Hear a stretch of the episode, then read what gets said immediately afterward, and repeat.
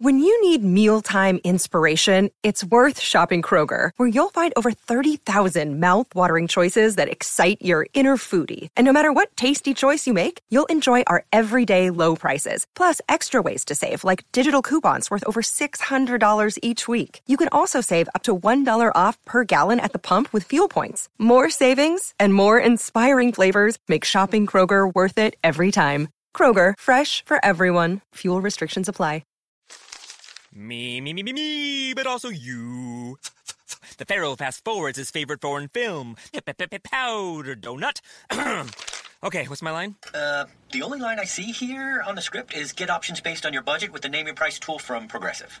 Oh man, that's a tongue twister, huh? I'm sorry, I'm gonna need a few more minutes. bulbous Walrus, the Bulbous Walrus. The name your price tool, only from Progressive. The owl ran afoul of the comatose coxswain. Progressive Casualty Insurance Company and affiliates. Price and coverage match limited by state law.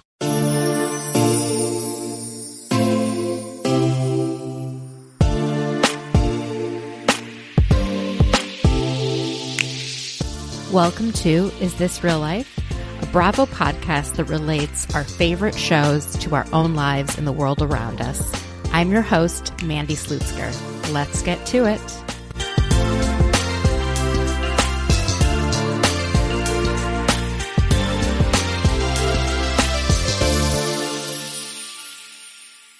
Hi, real lifers. I hope everyone is doing all right. I know it has been a crazy week, especially for those of you who are in Texas and Oklahoma. My heart goes out to absolutely everyone in Texas. I am so sorry for the um, horrific week that so many of you endured without power or running water or having to be on water boil notices. I really hope things start to get better and encourage everyone to um, donate and to check on their friends and relatives and loved ones to make sure everyone's everyone's okay. Um, the good news is that it was a fabulous week in Bravo for for those of us who were lucky enough to have electricity and and watch TV this week. I absolutely loved the premiere of The Real Housewives of New Jersey. I think it is going to be a spectacular season. And the rest of the shows were top notch as well. So I'm so excited about my guest today. Uh, many of you know Gibson Johns because of his live tweets of almost all of the Bravo shows. He is amazing, and we just have this very like lovely, wonderful, in depth conversation breaking down lots of different housewives tropes, thoughts on, you know, the New Jersey premiere, talking about whether or not children are really off limits, um, making comparisons between all of the franchises, and getting into a lot of the nitty gritty of the, um, you know, why these women act the way that they do, and you know who we relate to and who we don't relate to, and subtext and. It's just one of my most favorite conversations. So, without further ado, we're just going to jump right into it with Gibson Johns.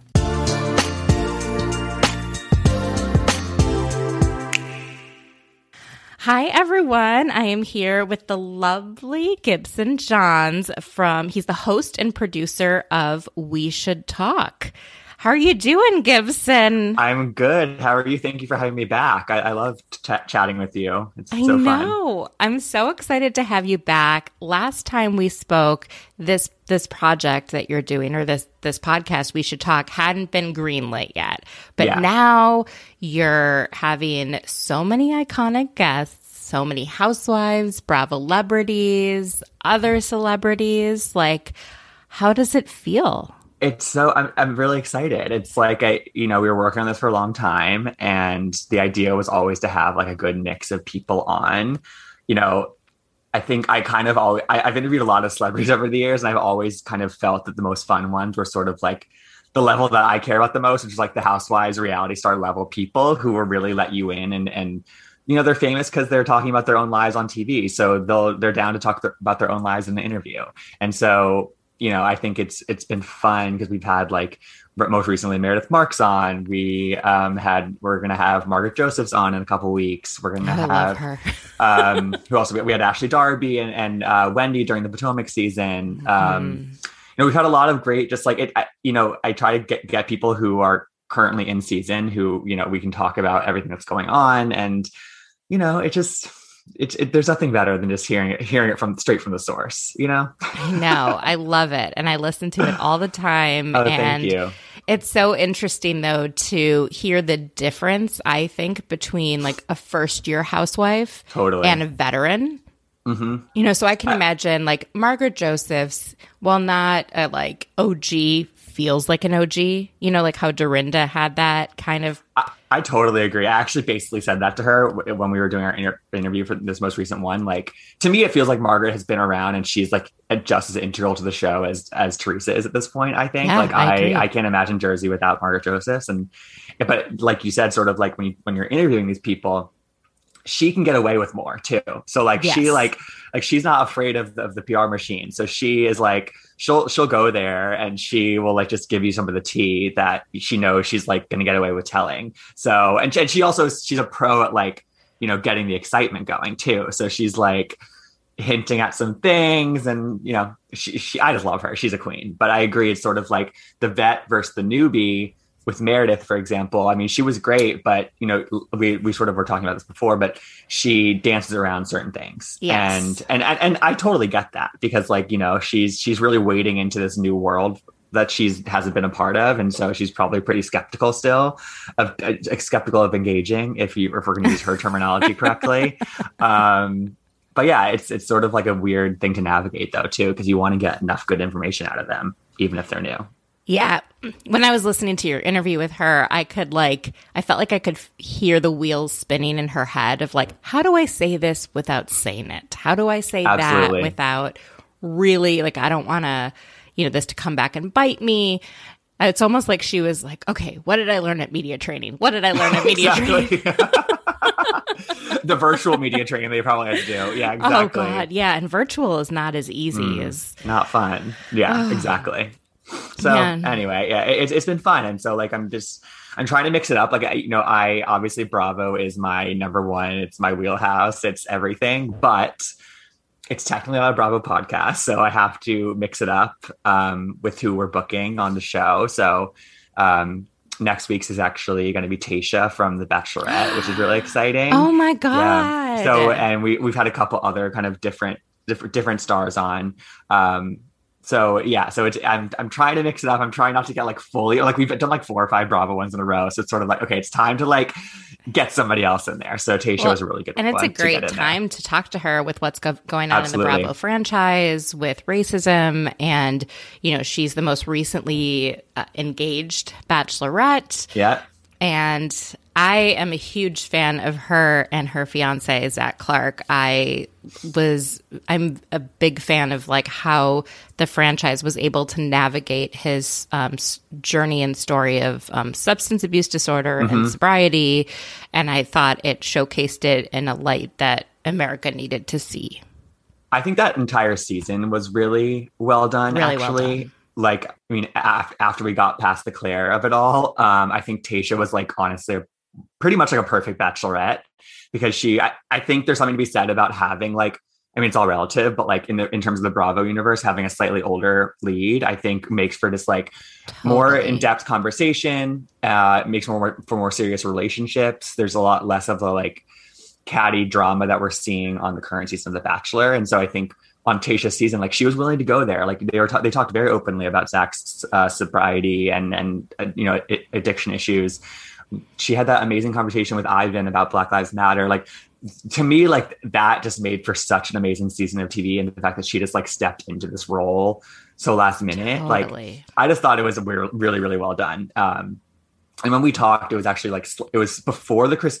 It was when the Chris Harrison stuff was like just about to blow up. So I think the interview had either happened that day or something, and so she sort of addressed it, but not as in depth as she did like the next day on her Instagram story. Yeah. But um, it still was really amazing to hear her perspective as she was the she's the first ever biracial lead of of The Bachelor, The Bachelorette. And I mean, I can't believe it like took them twenty years to for that to happen. But um, she has a great perspective on all that stuff. So um, it was fun to hear from her for sure. Oh, that's so exciting. And she's in New York City too. So maybe you guys She's can she's hang out New at some point. In my dreams. Yeah. In my dreams.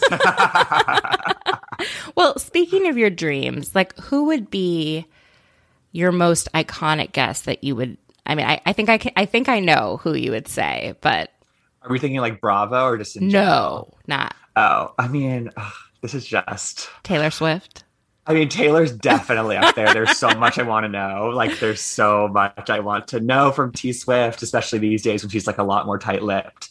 Mm-hmm. Um, I mean, my personal number one, like across any sphere, is Serena Williams. Like, she's my personal hero, and I would just love to like. There's so many. I've been following her for like 20 years now, and I would. There are just so many little things that I would love to ask her about, like specific, probably like about certain matches or like certain relationships with other players, and like Yeah. I think that she she has such an interesting story that I've again been following for a while, so she'd be amazing. Um, I think when it comes to reality TV, oof, who is like the dream? I mean, I think honestly, maybe like a year or two ago, I would have said Bethany, who I've interviewed before, but like her podcast is not doing it for me these days. So um, I think she's kind of lost the plot. So um, not Bethany. That's a really good way of putting Yeah. what's going on with Bethany. I agree. Yeah. I don't know if you've listened to her podcast, but it's just like, it's literally like every two minutes there's an ad. And um, I mean, she's had great caliber of guests, but it's just, there's something off about it for me. I'm not sure what it is. There's something off about her, I think. Yeah, yeah, yeah. There's maybe she needs that. I, I think she maybe needs the show more than she realizes in terms of like tethering herself. But I don't know. That's a whole rabbit hole we can get into, I guess, with Bethany. Yeah, we, we don't need to go down the Bethany rabbit hole. I did No. a couple weeks ago with Steven from Faces by Bravo, and we Oh, went into love Steven. Bethany versus Carole and mm. kind of spent like a half an hour deep diving into it. And both of us were Team Carole at the time and felt very gaslit by the rest of the community that watched the show.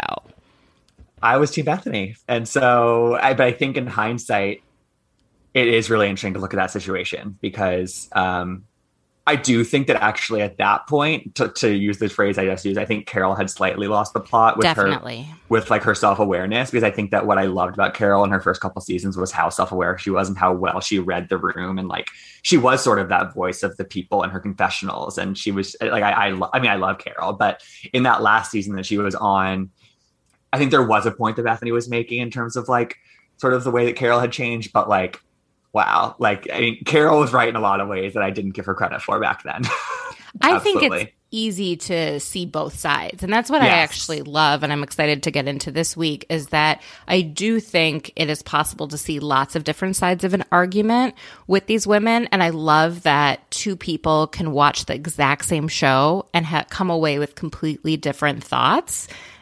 And that's what I find beautiful about the Housewives. I totally agree, and that's what I like about being on Twitter for it. Like that's why I live tweet all the time because I do like seeing the different discussion that d- discussions that are had, the different points of view that people take on it. Like sometimes people will reply to my tweets and like I'll be like, "How did you think that from what I just saw?" Because like I just saw something totally different.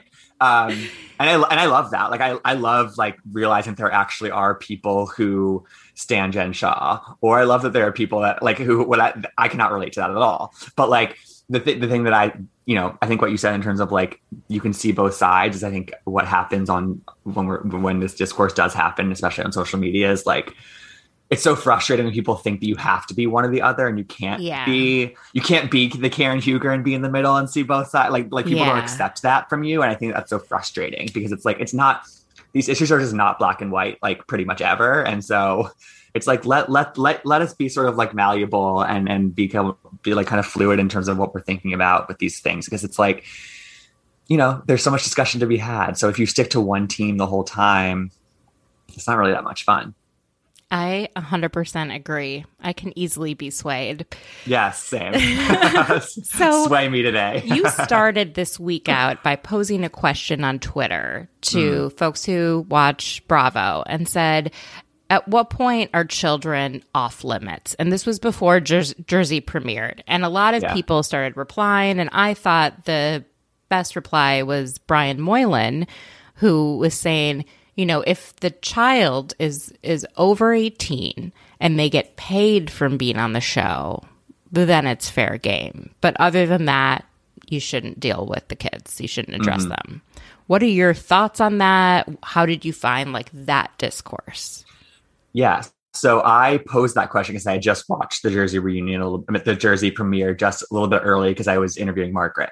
So I wanted, so I, I prepped her watching the premiere, and you know, we had I had seen that first clip, sort of that, that had been floating around the internet about the, that opening like first two minutes between Jackie and Teresa, but that clip left out what Jackie said in in response to to Teresa, which was, you know, the analogy she used, whether that whether you think that was ill fated or not she used that analogy about Gia, and to me, it was it. I was really shocked when I saw that moment for the first time because I was like, "Whoa! Like, where did this come from?"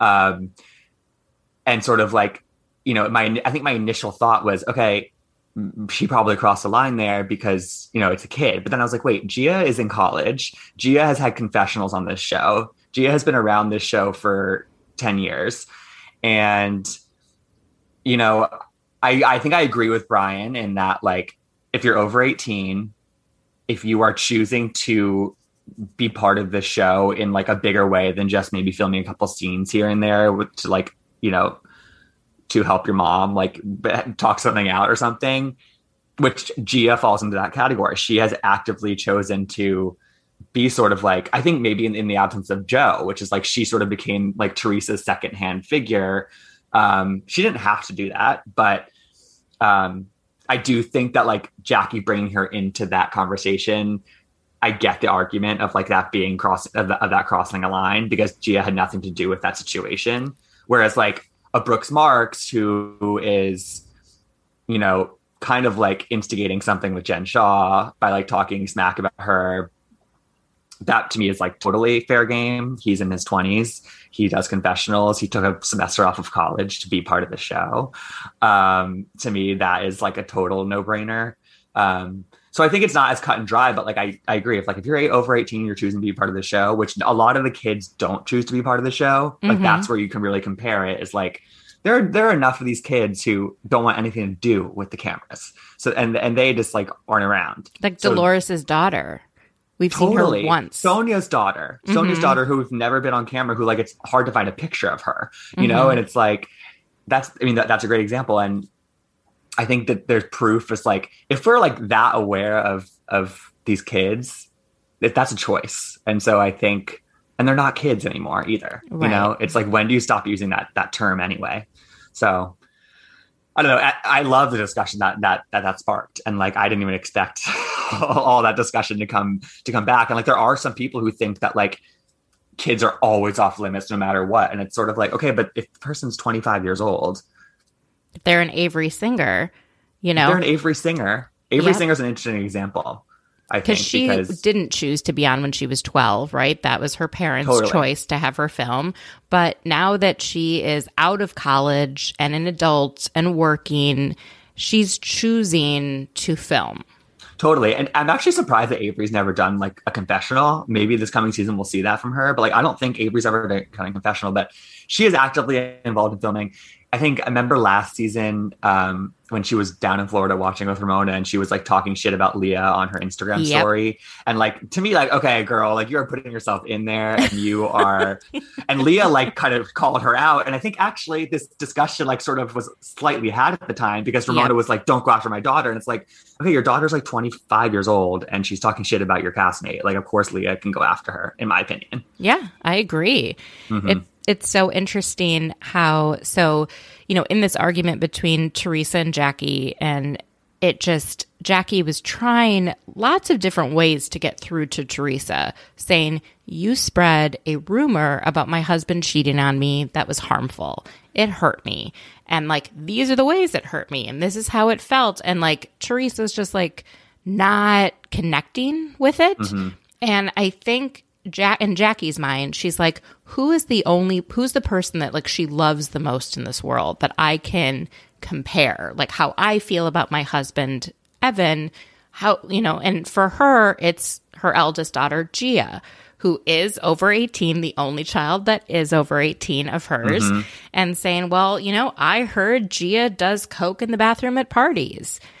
And it's an outlandish thing to say there's no truth in it. She has no proof of that. Right. And that's exactly the same thing as Teresa saying, you know, I hear Evan cheats on Jackie when he goes to the gym. Like, but I have no proof, and I don't know. but Who, but I don't know who told it to me. You know, it's like, come on. And I Yeah. guess there are people who seem to think that the allegations of drug use are more harmful than allegations of infidelity in a marriage that has been going on for over a decade. I'm not one of those people, you know? Mm-hmm. Right.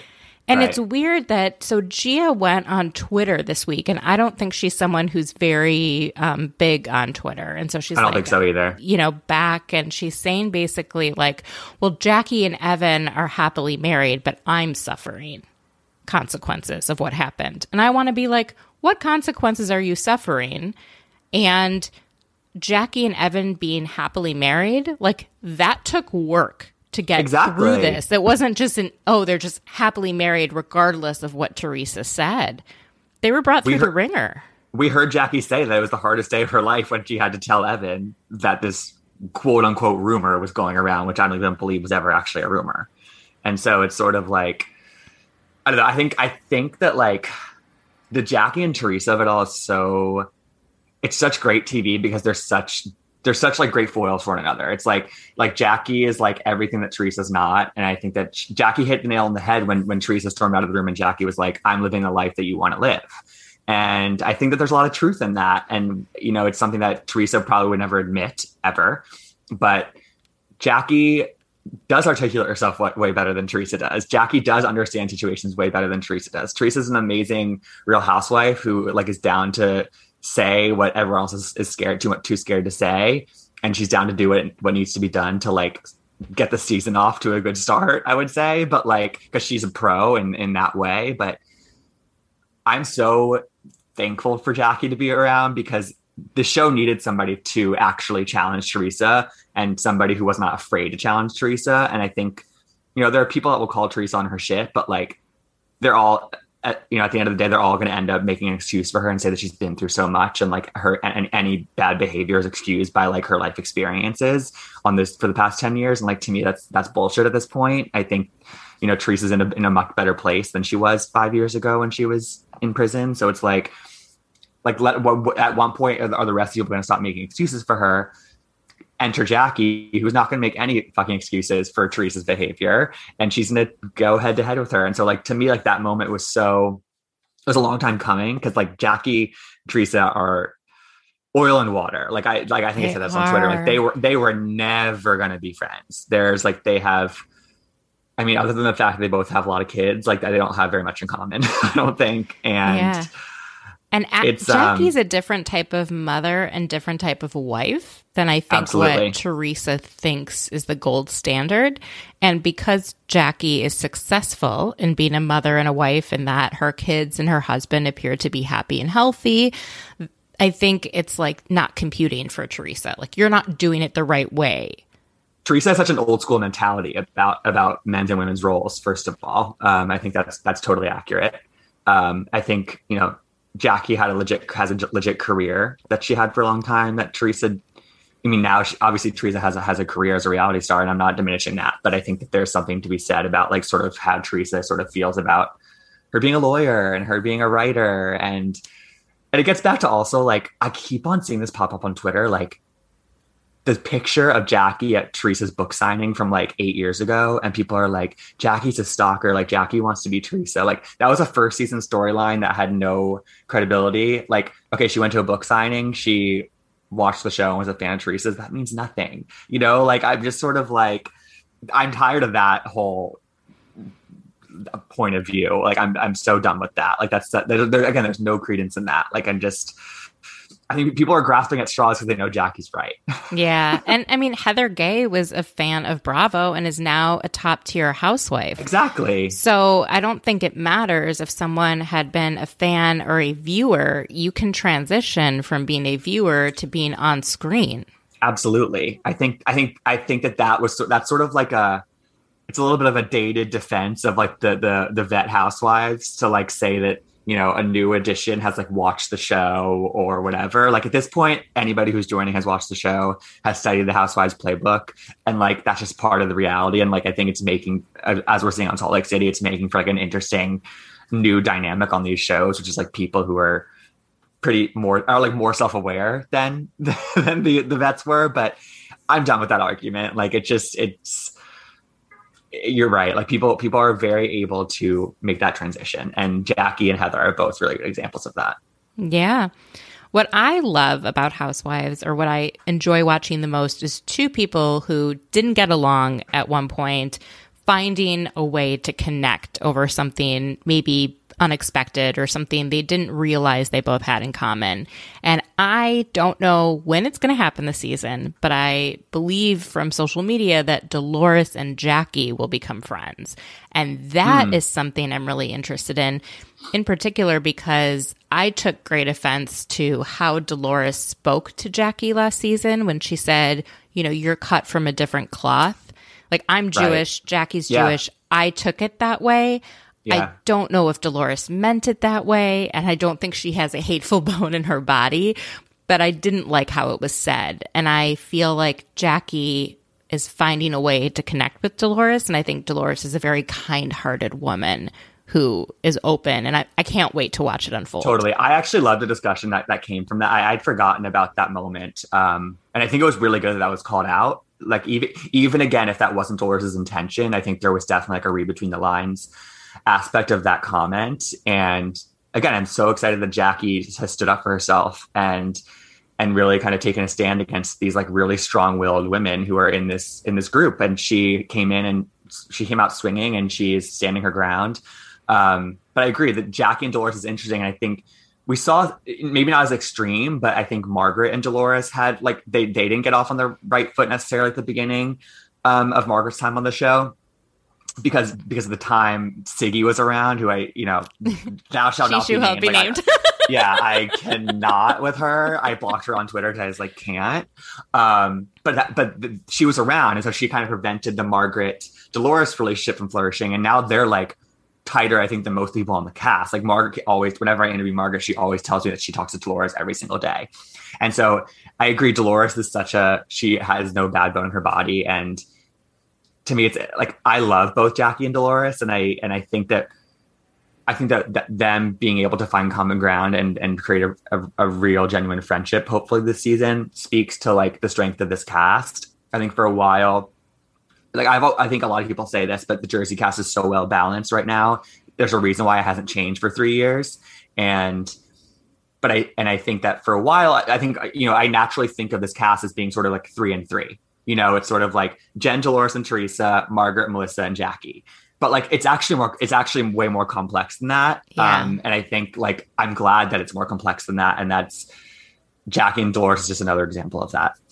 And it's so interesting because they haven't been able to find that balance on so many totally. other shows, like especially Beverly Hills, you know, sticks out to me, and that it always is one person and then a clump of everyone around Kyle. And that doesn't work. Fun in terms of making an interesting ensemble cast, right? It's totally, like, totally. And it's like, and, and when, when they fall into that dynamic, the person who is the one, the person who is alone, inevitably leaves after that season. And so we don't even get the sort of full circle moment that that perhaps we could get, which is like them sort of re, being reacclimated to the group, things being like tided over. Like I hate that dynamic. I think it's so it's so lame and so lazy to just like pinpoint one person to be against. Um, so I, it's like I much prefer this Jersey dynamic, which is like, yeah, we have two different sides, but at least there's you know there there's some there's substantial amount, amount of people on either side of the situation, and there's also more gray area than we give them credit for sometimes. Definitely. Well, I wanted to get your thoughts on one last thing um, mm-hmm. around Jersey, which is Dolores and David. So I mm. felt like the majority of people, I think you included, that were watching the scene in the kitchen between Dolores and David really felt that David doesn't treat Dolores right, doesn't appreciate her. I had kind of a different well, I'm curious what your thoughts are. No, I mean, this is exactly the. I like to me, like I read that so clearly as like David, like to, to get respect Dolores, but like I'm mm-hmm. curious what what your read on it was. And this is me making a lot of assumptions. Okay. Okay. So I'm, I'm assuming that since he's a doctor for high risk pregnant women in the middle of a pandemic, that he decided not to go to large events. I know he hadn't gone to events beforehand, but this right. event was not very COVID friendly. So I can imagine him being like, you know, I'm not going to show up and be on camera and have my patients see that I'm doing totally. this. at the same time, as someone who engages with high risk pregnancies and probably does a lot of emergency C sections and sees a lot of dangerous things that can come from pregnancy, he's probably like, no one should unnecessarily go under the knife, right? Because it's always a risk. And Totally. I was kind of brought up that way. I remember when I was in high school, my mom had a breast reduction, and it took her like three years to get to the point where she was willing to do Wow. it, even though you know insurance covered it because of how little she was and how big her boobs were. but she was just like, oh, "That's not necessary." And you know, one Totally. doctor said, "Well, you know, it's not life saving, but it could really improve your life." And so I think as a society, a lot of us struggle with where's that line between like okay not every surgery is life saving but things could cause an improvement and where does plastic surgery fall along that line? And i think because of his lived experience as a doctor david probably has some pretty strong feelings around that and mm-hmm. felt that dolores is not really listening and he's probably coming from a place of concern although it did sound a bit judgmental how it came across. Totally. Yeah, I, I, think, I mean that's totally valid. I didn't think of the context of that, and I think that that is probably really accurate. I have no Um, idea. and- I don't know no, him. But, and, and no, no, but I think it's also sort of like there was a moment in that in that in that sort of like back and forth that they were having in the kitchen where he was like, "Let's not go there." Like like she, when I think it was when she brought up like him not coming to the party or something, and and to me like that was such a loaded response from his part. Like there was so much there that he like didn't want to. I don't know if he didn't want to discuss it on camera or if it was a broken record because they talk about it all the time about him not showing up to things, and it makes him look bad. Uh, but that that clearly like there was more depth to that uh, kind of like part of the conversation um, that they didn't want us to see that he didn't want us to see. Like like to me like when he said that I was like oh so like Dolores had David come over for filming in this kitchen. They said they were going to talk about one thing, and then Yep. she brought up something he did not want to talk about, hmm and he and she she sort of like caught him like on like kind of off guard like in front of the cameras and he did not appreciate that um but no i totally agree about the the kind of like co- the covid context the, the the surgery context with her um the, the the comment that really like kind of rubbed me the wrong way was when he was like when's your next surgery? It was sort of a taunting way. Yeah. and to me i was sort of like because i totally get what you're saying and and then sort of the perspective that you bring in terms of like what's necessary versus sort of like what's like where and where does plastic surgery fall in that?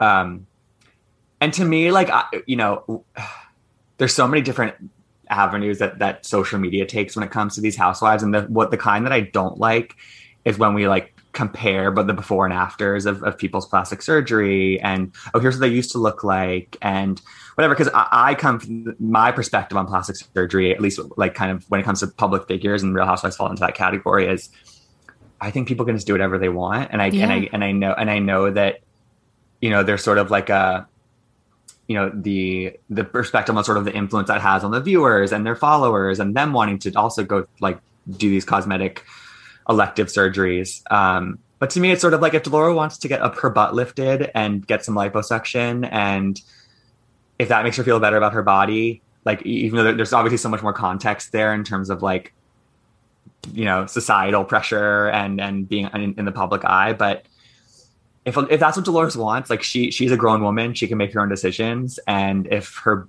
boyfriend isn't okay with that, he's he's entitled to that opinion. But like calling her out for it on camera and like taunting her about it to me was just a little bit crossing the line. Yeah. You know, she, I, she didn't have to she didn't, she didn't have to run that by that. him. You know? I, I see that totally. Yeah, yeah, I I just think um he I wish he would have like explained how he felt or why he felt the way he did. I agree. Because I do think he has a valid reason for his feelings. And also I think this this part was filmed in August. Mm. August was not that far from April, which was No. what I would argue probably the most traumatic time for any doctor, any medical professional in the New York City, Jersey area So in the history of their that. career. Yeah. Mm-hmm. And I think most of society, um, myself included, um, is not in tune with the trauma that medical professionals Absolutely. went through during the worst part of COVID. And then, you know, COVID isn't over. And I think they feel almost gaslit, like they go in to practice and it's a different world in the hospital and then they then he's in this like world of housewives where they're almost pretending like everything is okay and i feel like Yeah. i'm probably projecting like how i feel on we all do that these days. So but like i i feel like oh my god because I, I feel this way about tiffany you know where they're i just feel like they're not getting how serious and how difficult things are for people practicing medicine Yeah, I think so too. I think, I mean, I totally agree with that. Um, and I think one, I think in terms of the expectation from Jersey, in terms of the COVID protocol of it all, I don't, I think that like, unfortunately, the Jersey ladies to me, like, are probably the least likely to like be openly sort of like precautious and, and what have you. Uh, I'm sure, again, they're all, all getting tested. And I don't think that they were ever shut down from COVID on production, which They is like kind of shocking to me. Yeah. Uh, maybe because a lot of it was outside in the warmer weather, but like, um, in terms of that, I think I think that what I would love to know about is sort of like what Dolores and David's relationship is when filming's not happening. yes Because because to me, there's clearly something there with the relationship. Like there's there's something that works with it because they've been together for a good amount of time now. Um, and he and he, but he clearly doesn't really like the whole Real Housewives of it all. Like he doesn't like the filming. He doesn't want to be on camera. He doesn't like going to group events where he knows he'll be sort of like pressured to be drinking and sort of like be one of the guys with all the other husbands. And but like, what are they? They must be great when filming is not happening in the other half of the year.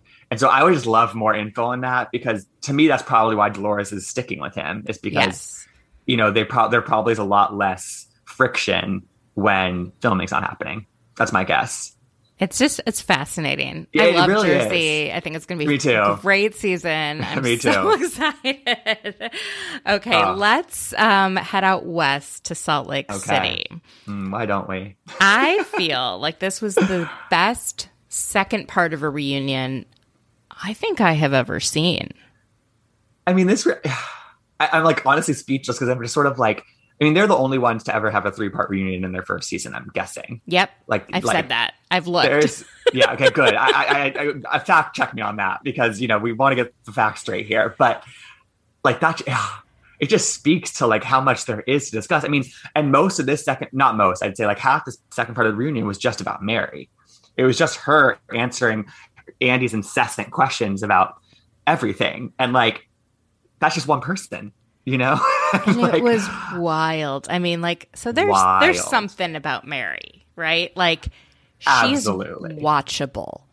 Say Mhm. what you will about how you feel about her choices or Mhm. things that she said, but she She's is amazing TV. mesmerizing on camera. mesmerizing. Whether she's eyes are bulging or eyes are closing as she's sleeping, I, I, like I'll take her either way.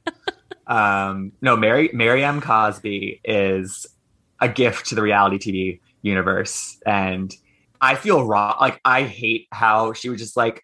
I hate how she, you know, went had to go about filming, which was like, you know, filming as a friend of, and then coming back and filming all these like solo scenes in her closet that they put in probably retroactively. um, I hate that because I don't think that she got a fair shot, like at really making her mark on this first season. But I think that she's kind of re- she's kind of redeeming that in the reunion by I think she's one of the winners of this reunion already in terms of just sort of like she's reading them up and down. She has pretty good answers for some of the more pressing questions that are being thrown at her. Like not perfect by any means, and like sometimes I feel like I'm like solving a riddle by try- by understanding her answers Yes. but and it's oh, Yes. and so, it's kind of in like a Karen Huger way where they talk in circles and you're really sure where they're what, what avenue they're going around and I'm not sure the circle ever really fully closes but I there there there- there she's a there's something about the way she speaks and the words she chooses and I'm just sort of like you're you're an enigma and I you know I want you to stick around I, I love her It's so funny. It's like she should have had the tagline from Erika Jayne, which is like, "I'm an enigma wrapped in a riddle and cash," because that That is Mary Cosby. instead instead of cash, say and Chanel. and Chanel. when she was talking about her hu- her husband like buying her all the designer stuff, and that's why she, that was she was saying that's essentially why she like they have a good relationship, and I was just like, hmm, okay, Well, So I was listening to this must have been a few months ago, but on Bitch Sesh, they talked about they kind of like went a little bit in depth and how they feel like maybe she was groomed to be married to Robert Senior. She was very young when this all happened, and and that she has some trauma and like she's treating her designer clothing as her armor. interesting. And I don't know if any of this is true, and I'm not but a psychologist. there's definitely a, but there's definitely a subtext to There this whole conversation, and that could be it. Absolutely. There's some subtext to why does Chanel, why do these clothes, and she hoards them, right? She doesn't Hmm. have totally. enough space in her own house that she has to rent a separate apartment for all of her designer clothing. So so clearly there's an issue there, like a compulsion. Mm-hmm. It's just why, right? Why? Like why does she feel she needs so much of this? I, I like wish I had an answer for you. I, it's like On season 2. literally, literally. I'm, like, I'm excited for season two because I do think that we'll learn a lot more about her. Like, but again, it's like I don't even I don't even have words to like express how I like what I think about what's going on with Mary Cosby because I I don't know. Like I don't think we have enough answers. The one answer we did get is why she got her odor glands removed, and she had a very good answer for that. She did. so she she, did. It wasn't I actually l- looked Yeah. it up. It's um, and I looked it up on the Mayo Clinic's website, and Wow, it is okay. It is a It's a real thing. thing. and it can come in different forms, and they don't always know what causes it, and there can be flare ups. And it sounded like she had pretty extreme flare ups, and so sometimes people are on antibiotics. Like for a very long period of time, Mm. just to try and prevent severe infection from these boils and whatever. But yeah, I guess some people do get the, the glands removed to prevent these crazy recurrences. And it's like we we had that we got that little tidbit of information in like the first episode and then mary like disappeared after episode three. So like we didn't get the full explanation for it. And that, to me like that's she wasn't given a fair shot to like explain some of these things you know in real time which i think at least i've noticed on twitter is like a, the, the the the majority of sort of viewers opinion on her is like pretty negative i think actually. Um at least before the reunion like people were sort of like why is she around? Like why is she on this show blah blah blah blah, which I don't agree with. But that this sort of she didn't have a choice in the matter. Like she didn't want to be filming in her closet every every week. Like that's not why she she didn't choose that. You know. Um, I will say the one thing with Mary that like I don't love is or that I really don't love is how she treats some of the people around her. Like whether it's the people like the little tidbit, little Charlinda. Charlinda doesn't work for her anymore. What? She, I think she said that on Watch What Happens Live or something. Like she was like, yeah, Charlinda left because because Charlinda probably saw how she was being treated on the show. Oh my god. And I mean, unless she's back with her, like she definitely said that at, at on one of her things. And the way she treats the, when she walks into the church and she like, you know, body shames one person and like, you know, eh, there's there's so much there, and I don't even know what. Like to me, eh, it doesn't vibe with like the rest of her personality sometimes with her being because to me like she at least she presents this sort of like really really well-meaning kind of soft sometimes like soft natured person and then all of a sudden she's like talking shit about people to their faces and i don't I, I can't make sense of it but i'm intrigued I also can't make sense of when she said she's not attracted to black men, but her Yeah. husband is a black man. But I think she views her marriage is not one based in attraction. mm-hmm. So that's a good that's i think it's a good explanation for it because i that was an uncomfortable conversation to watch because i Yeah. because i don't because she one she was not explaining herself well at all and so like she she she was talking around she was talking around the race of it all i think and again it, she did not explain herself well and i think that that is probably um what what you're talking about is like she's not i don't think they sleep together i mean they don't they don't sleep in the same bed like you know what i mean it's it's not a sexual it's not a relationship of sexual nature it's a relationship that was set up and So maybe that's why she has all that Chanel. She's very sexually deprived. And so Hmm. she's trying to fulfill her needs in other ways. life. No, You know? I'm gonna just keep going back I to feel like, like, I feel like we just need to like to- we need to like just take a notepad and write down every theory that we have about Mary Miriam Cosby and why the way why she is the way she none is. None of them are probably right. Like she. Well, you know, again, enigma wrapped in Chanel. Um, so let's get into the Heather versus Lisa because that was the other half of this reunion. Hmm. Yeah. I did not anticipate this at all. I'm just shocked how much anger there is on both sides about each other. Like I, mm-hmm. I didn't, I there was no, I mean, there wasn't really a hint of that even in in season. I feel like it's all fueled by like social media attention and and Heather being the fan favorite and Heather being Deanne by Rihanna and Heather being like sort of the one that everyone sees as relatable and Lisa like I think probably thought that she was going to come in and win over everyone and be that person and she clearly wasn't. You know lisa comes in with this sort of like i'm from new york mentality like like i used to work with bethenny i blah blah blah, and like it didn't go it didn't go that way for her and i think she has a lot of resentment towards heather because of that.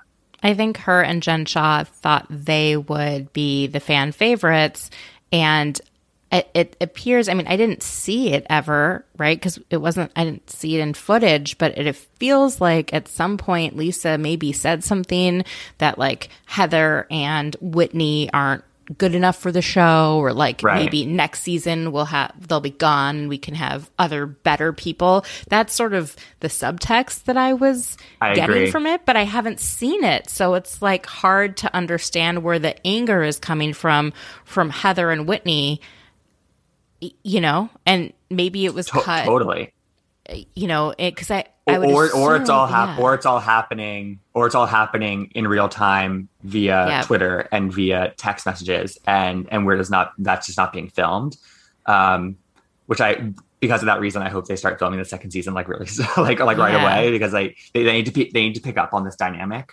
um but I think you're so right and I think like and I think Jen Shah for the first two episodes like it was sort of like, oh my god, who is this woman? Like she is like made for TV. She is giving it. She is starting the drama. Blah blah blah. But then after an ep- after like two or three episodes, I was so over it with her, and it was it was so put on. And I think you're right. I think that her and Lisa sort of saw themselves as sort of like these breakout, like, oh, we're such good housewives. Like we're we're kind of like we're going there, and we're but like Lisa wasn't really even a drama starter. I think Lisa. I love watching Lisa. She like cracks me up because I Me think too. she's so she's so unintentionally funny. Like she has no, she has she has such little self awareness that like it works, and that's that, that like it's it's sort of like a Ramona way where it's like you just you can't help but like laugh at everything they say. Um, but Lisa wanted to be the Bethenny. Lisa wanted to be the Lisa Vanderpump. Lisa wanted to be the person that was sort of the queen bee, and like that's just not the reality of this group's dynamic for her. Do you think that there really is some tension in her friendship with Meredith after interviewing Meredith? A hundred percent. I think I asked Meredith about where she stood with Lisa because I I interviewed Meredith before the first part of the reunion, and so what we had seen was, you know, a, most of a, mostly a full season of them being smooth sailing as best friends, and then, you know, Lisa finds out that Meredith and her and Seth were seeing other people, and she felt betrayed that she didn't know that, and then she goes and hangs out with Jen after the Vegas trip when Meredith and Jen are like at complete odds.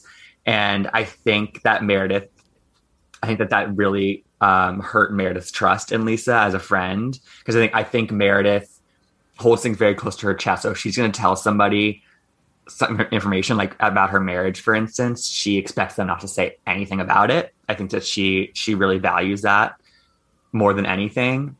And I think that she's apprehensive about telling Lisa things because she's gonna, just going to run and tell Jen. And I mm-hmm. think Meredith, like, I think Meredith despises Jen. And I think that, Mer- but I do think that Meredith doesn't want to admit publicly that she is having a, like a lot, like kind of an internal crisis about Lisa.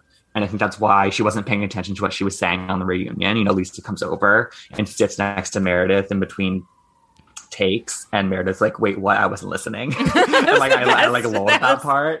That was too. so good. I do think that Meredith like I love the whole disengaging thing. I love, like, I think it's iconic. I love that phrase. I think it's really fun. But I do think that, like, she needs to be careful about disengaging too much. I think she needs to engage a little bit more. Um, but I think that with her and Lisa, there's a real there's a real tension there, and I think Lisa needs to be careful going into this next season by one associating herself too heavily with Jen Shah and picking that side too much because I think that's kind of like the wrong side of history, and I and two, I think that Meredith is really is like this close to drifting onto like the Whitney and Heather side of things in a more permanent way, you know, and I, I think, think that so too. yeah I think they I think that Lisa and Meredith see themselves as these as these two kind of more cosmopolitan women who come from bigger cities and they have they have that in common. They think they see themselves as like a little bit more legit than the rest of them, you know, because they come from other places that are considered like you know bigger, more influential cities.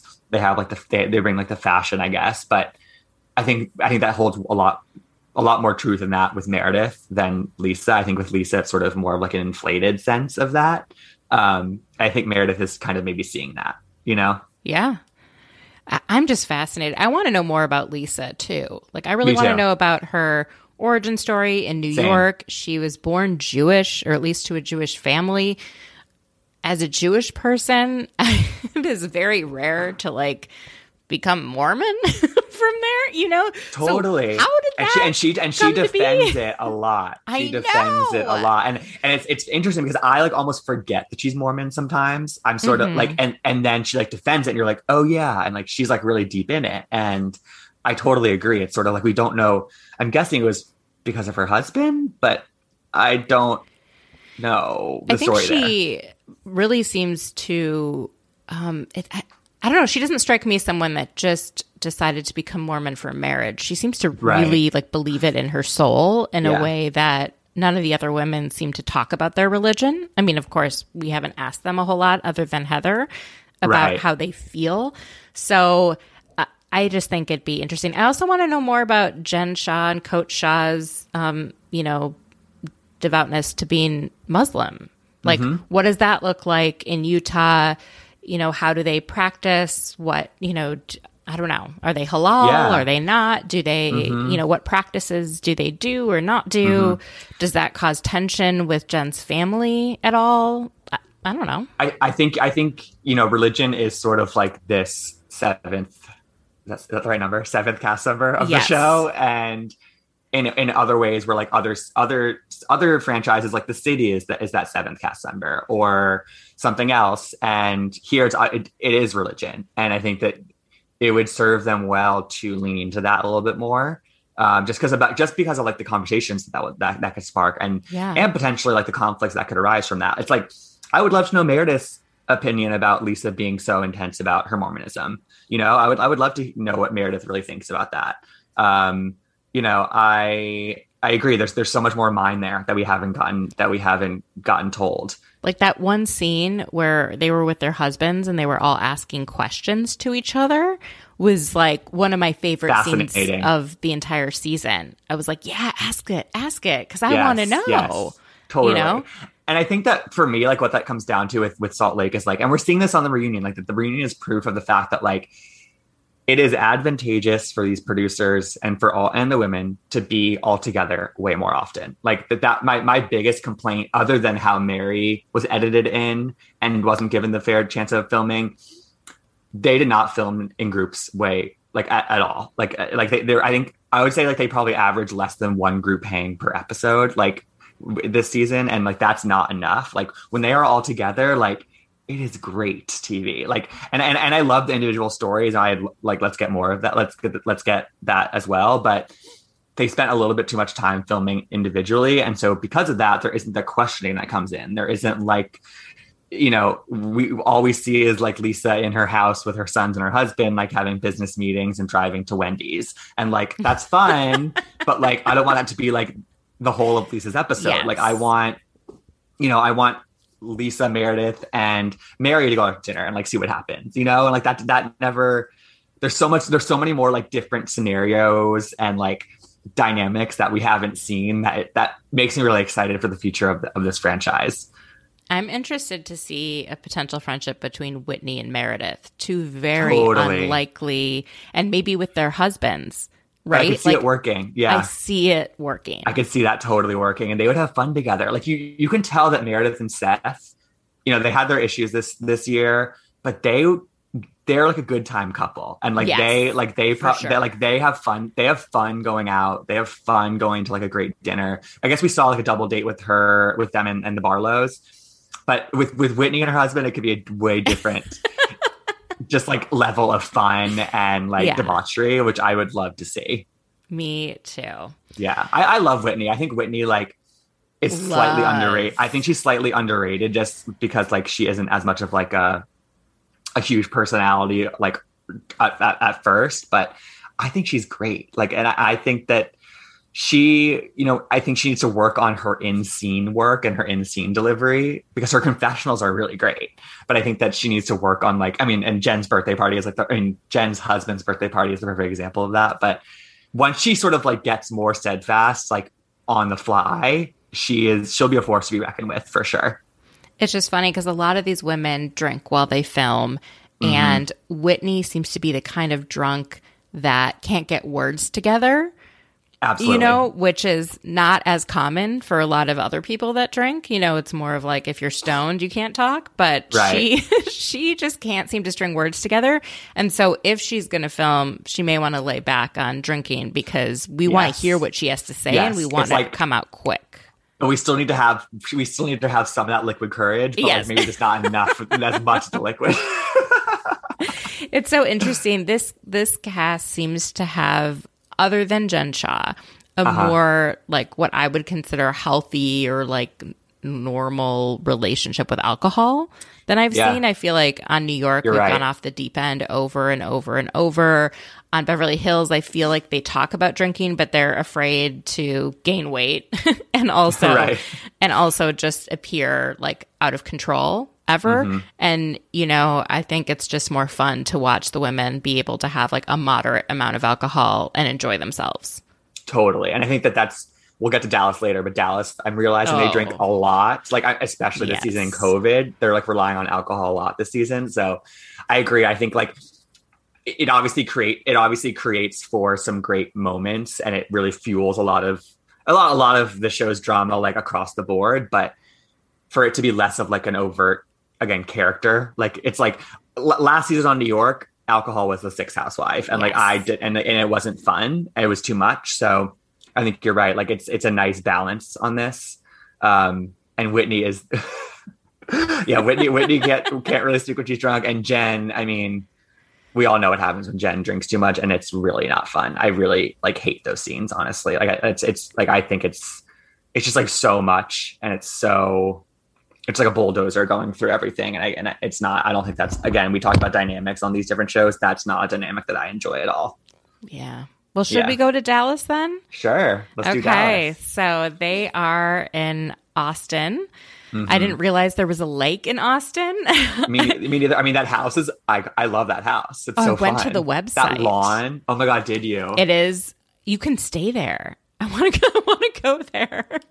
It's it looks amazing. That back lawn is just gorgeous, and is. Uh, I love it. And the I indoor there too. pool, like usually I think Like- an indoor pool is kind of tacky. I don't know why. It just No, yeah, same. But the, the, they do it kind of tastefully, all things considered, in this house. Yeah. oh my God. This house looks amazing. So the big thing that happens is, you know, they get there and um, Kary apologizes to Tiffany and kind of has this like nice, you know, cheers to everyone. And D'Andra's not having it because mm-hmm.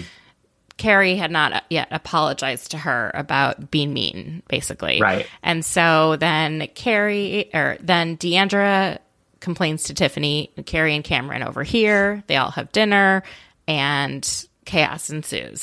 Chaos ensues. It sure does.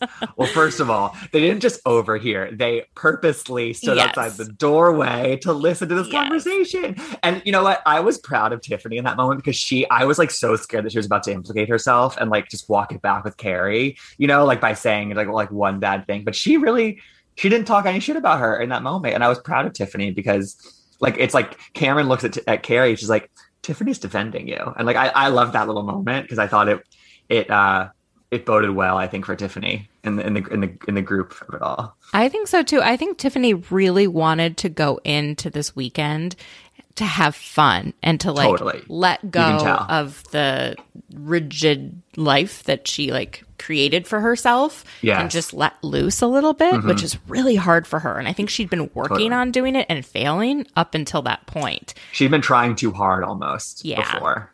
Yeah, it's like the the I love Tiffany and like I think that she just came out the gate as like an amazing housewife. But the pizza party really was tough in terms of like just my uh, like my feelings about her just because it was like it was a lot and it was like not fun.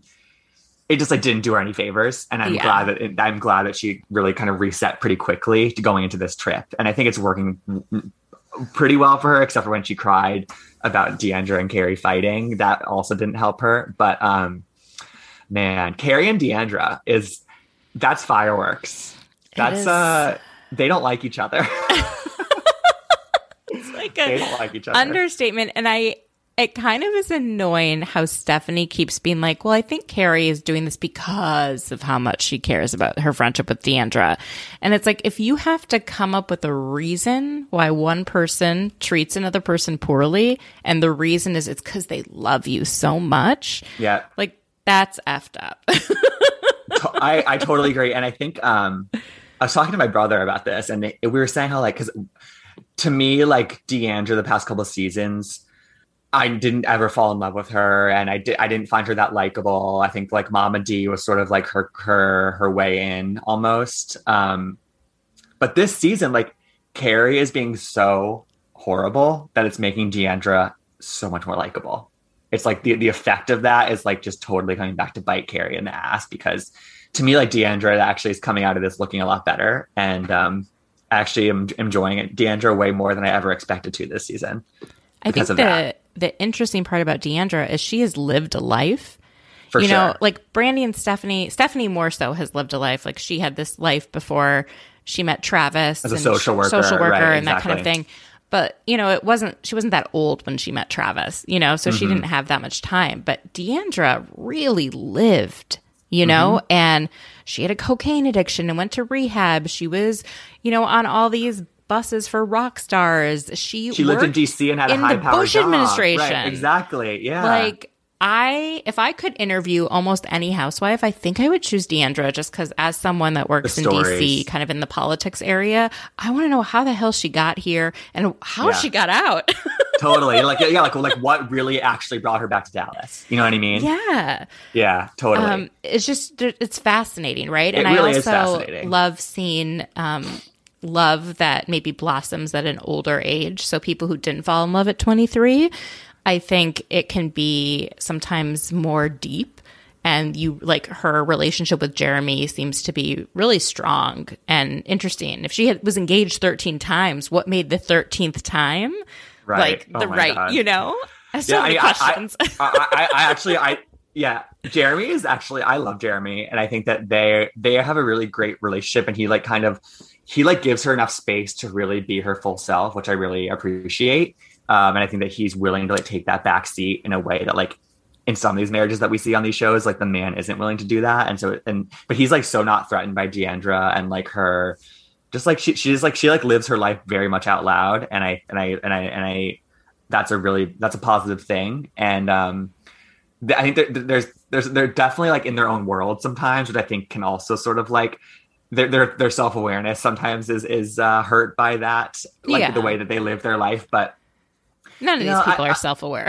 no no none of them are self-aware. I mean we, we have the the occasional the occasional kind of like star that is but you know i, I again I, i'm just like I'm, I'm shocked by how much i'm liking D'Andra this year and i think jeremy is helping that. I like their scenes together. He's like like when she when when he when she facetimed him like threatening to leave the house and he's like no like stay. Like i'll be mad at you if you if you come home. Like you know like he just like gave it to her straight and like was like listen you're staying but then also, you know, defended her by being like, well, if they listened to you, then they deserve to hear what they did, totally that's true too you know? So, yeah yeah. absolutely yeah I love it. They're I fine. just couldn't get over how when yes, maybe it was a bit much that Tiffany was crying again.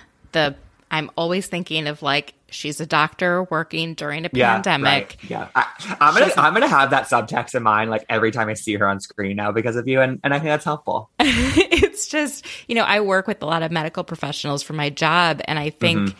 there is so much that is happening with them right now, and they don't really have a lot of outlets. And especially, again, this was filmed like more over the like late summer, mm-hmm. you know, people were just sort of, I don't know, trying to come to terms with things. So I also think, you know, you also watch The Bachelor. Most of the times when people cry on The Bachelor, it's usually after having not slept for almost more than 20 hours. They sure. they deprive them of sleep on purpose. They hold these rose ceremonies really late at night, early in the morning, and then they find people when they're most likely to cry. And I feel like when Tiffany was crying, she said it was because it reminded of her of her parents, whatever. I don't really think so. I think she was tired, and I mm-hmm. think she was like, I came here to have fun, and I finally got in a good headspace, and now this is happening again. Like, no. Yeah, You yeah, she was def- yeah for sure exhausted. But I think that she should she should have. And again, this is like you, it, hindsight twenty twenty. Also, I, I was not in that situation and doing what she's doing during COVID. But like, if she had just taken like a step back and been like, uh, hold, like like holding it because like Hold it in. yeah, hold, just in that moment, like it, I don't think that she was really making it about herself in, a, in the way that they kind of made it seem, but like she was doing so well with the group and like and like and then it, and then it, like you just, you can just see this the, the look on Kary Kameron and Stephanie's faces when she starts crying and they're just like they like they're like rolling their eyes at her and like just like for her sake I'm just like oh Tiffany like like I wish I wish that that hadn't happened just because like she was doing so well but at the same time, if, you know, I said, Will you just go talk to her, please? And was met with like, you know, like, you can cry all fucking day. I will not take a step with her over my dead fucking body. Oh, I would was- cry too. Yeah, I mean, Kary, Kary is like, I, she's not having a good season at all, and like I, there's a lot to mine there actually, and like I'm, I don't even, I don't know like what the situation is, but. I- And maybe you have the info on this, but like I feel mm. like going like maybe when they were filming or before this season, there was like kind of rumors that one of them was one of the cast members was like having marriage troubles, Yes. and I I don't know if we ever pinpointed who it was, but like with her her husband has not been on this season at all. Her daughters are kind of stepping up into that role that like maybe a Gia Giudice plays, where it's like they sort of like not replacing the husband, but they're sort of serving as that like at home figure that like Kary can have those conversations with at her in her house. And I don't and I just wonder if there's something more going on than she's letting on because we've seen all the other husbands. I literally don't I literally don't think that we've seen her husband. Maybe one scene at the very beginning, but like to me, like that's kind of a telling aspect of it. And like, is she overcompensating to like not have the spotlight on that aspect of her life? I don't know, but like I'm just sort of trying to make sense of why she's like going so in on D'Andra. Like it's like it's a lot. I think you've totally hit the nail on the head. Oh. Whether she's doing it on purpose or it's just she's acting out and the anger Right. that she has with her marriage is being projected onto D'Andra, you know? But Mm-hmm. Yeah. something is up with her. Something's going on. Yeah. And I will say, I love her. I love Olivia, her daughter. I think she's like such a great presence. And I think she's very redeeming on Kary's behalf, honestly. Um, and like, she's that's so totally, I couldn't even told you her name like two months ago. But um, I think that's definitely a positive of Kary being on the show. But other, like, I'm trying to find like some redeeming qualities in Kary as a housewife. And it's really being, it's really hard for me right now. And it's she the the weird part is that Brandi and Stephanie and Cam seem to really like her. Yes. And they seem to like try to be making Kary happen and like for the audience, like It's Kary no, Kary is fetch. and it, and if Not and it- happening. it's Kary's fetch, and, and in some ways, I hate to say it, it's sort of bringing them down, and I don't, Mm-hmm. I don't like that because I love Stephanie, I love Kameron, I think that they're amazing on TV as people, like, but it's like the association and the sort of the, the ride or die-ness they're having with Kary doesn't doesn't connect for me, and it's sort of like if this is the hill you're going to die on, I'm not sure if it's going to work for me, right? It reminds me a little bit. Tiffany reminds me a bit of Jackie in that, like, Hmm. she is smart, had a career, has a happy family with a supportive husband, and but the the viewers are really connecting with Tiffany, right? Yep. And I don't know if in the beginning the viewers really connected with Jackie, but I'm hoping No. this season they do. Maybe, Yeah. You know, I mean, Jackie's knows? one of my favorites. I love Jackie, but And it seems like some of the women, I think, don't like Jackie because she's smarter than them. She is. She argues better. She is smarter. You know, that's Mm-hmm. just she is. And then I think that some of the women on Dallas don't like Tiffany because she is smarter than them, right? Mm-hmm. They don't like when she corrects them.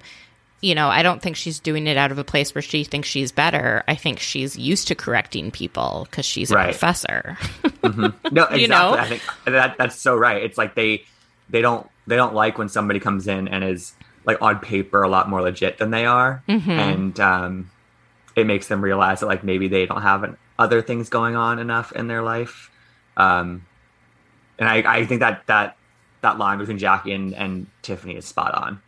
It's sort of like Yeah. I it's- just made it- that connection. I don't. I no, didn't but I think see I it know, but I, thi- I think it, I think it's really it works. It really does, and it's a similar dynamic to that to people feeling threatened by them just for the sake of their like of their accomplishments and their their sort of rap sheet coming in. Um, and I think I and it's not a good look on the people that that kind of dismiss that because it makes them look jealous and sort of um, just sort of like they're holding a grudge about something that like has nothing really to do with them. it's just interesting. I'm so fascinated by how viewers like react to certain housewives and how the housewives think it's going to go when the season starts. And I feel like with Dallas, Same. they're like, oh, they're not going to like Tiffany, right? Right. And they bet on it. And like on the OC, they're like, well, everyone's going to see that Braunwyn sucks, right? And then throughout the season, a lot of viewers didn't like Braunwyn, but they didn't like the other women any better. Right. So that didn't help, you know? the same thing happened with Jen Shah on Salt Lake. I think. Yeah. I think that I think that that Jen thought that she was going to be that person, you know. And it's if you think it's if, if you think it's going to be yourself, that you're like off to You're a wrong. bad start. Yeah, exactly. nuh-uh, nuh-uh.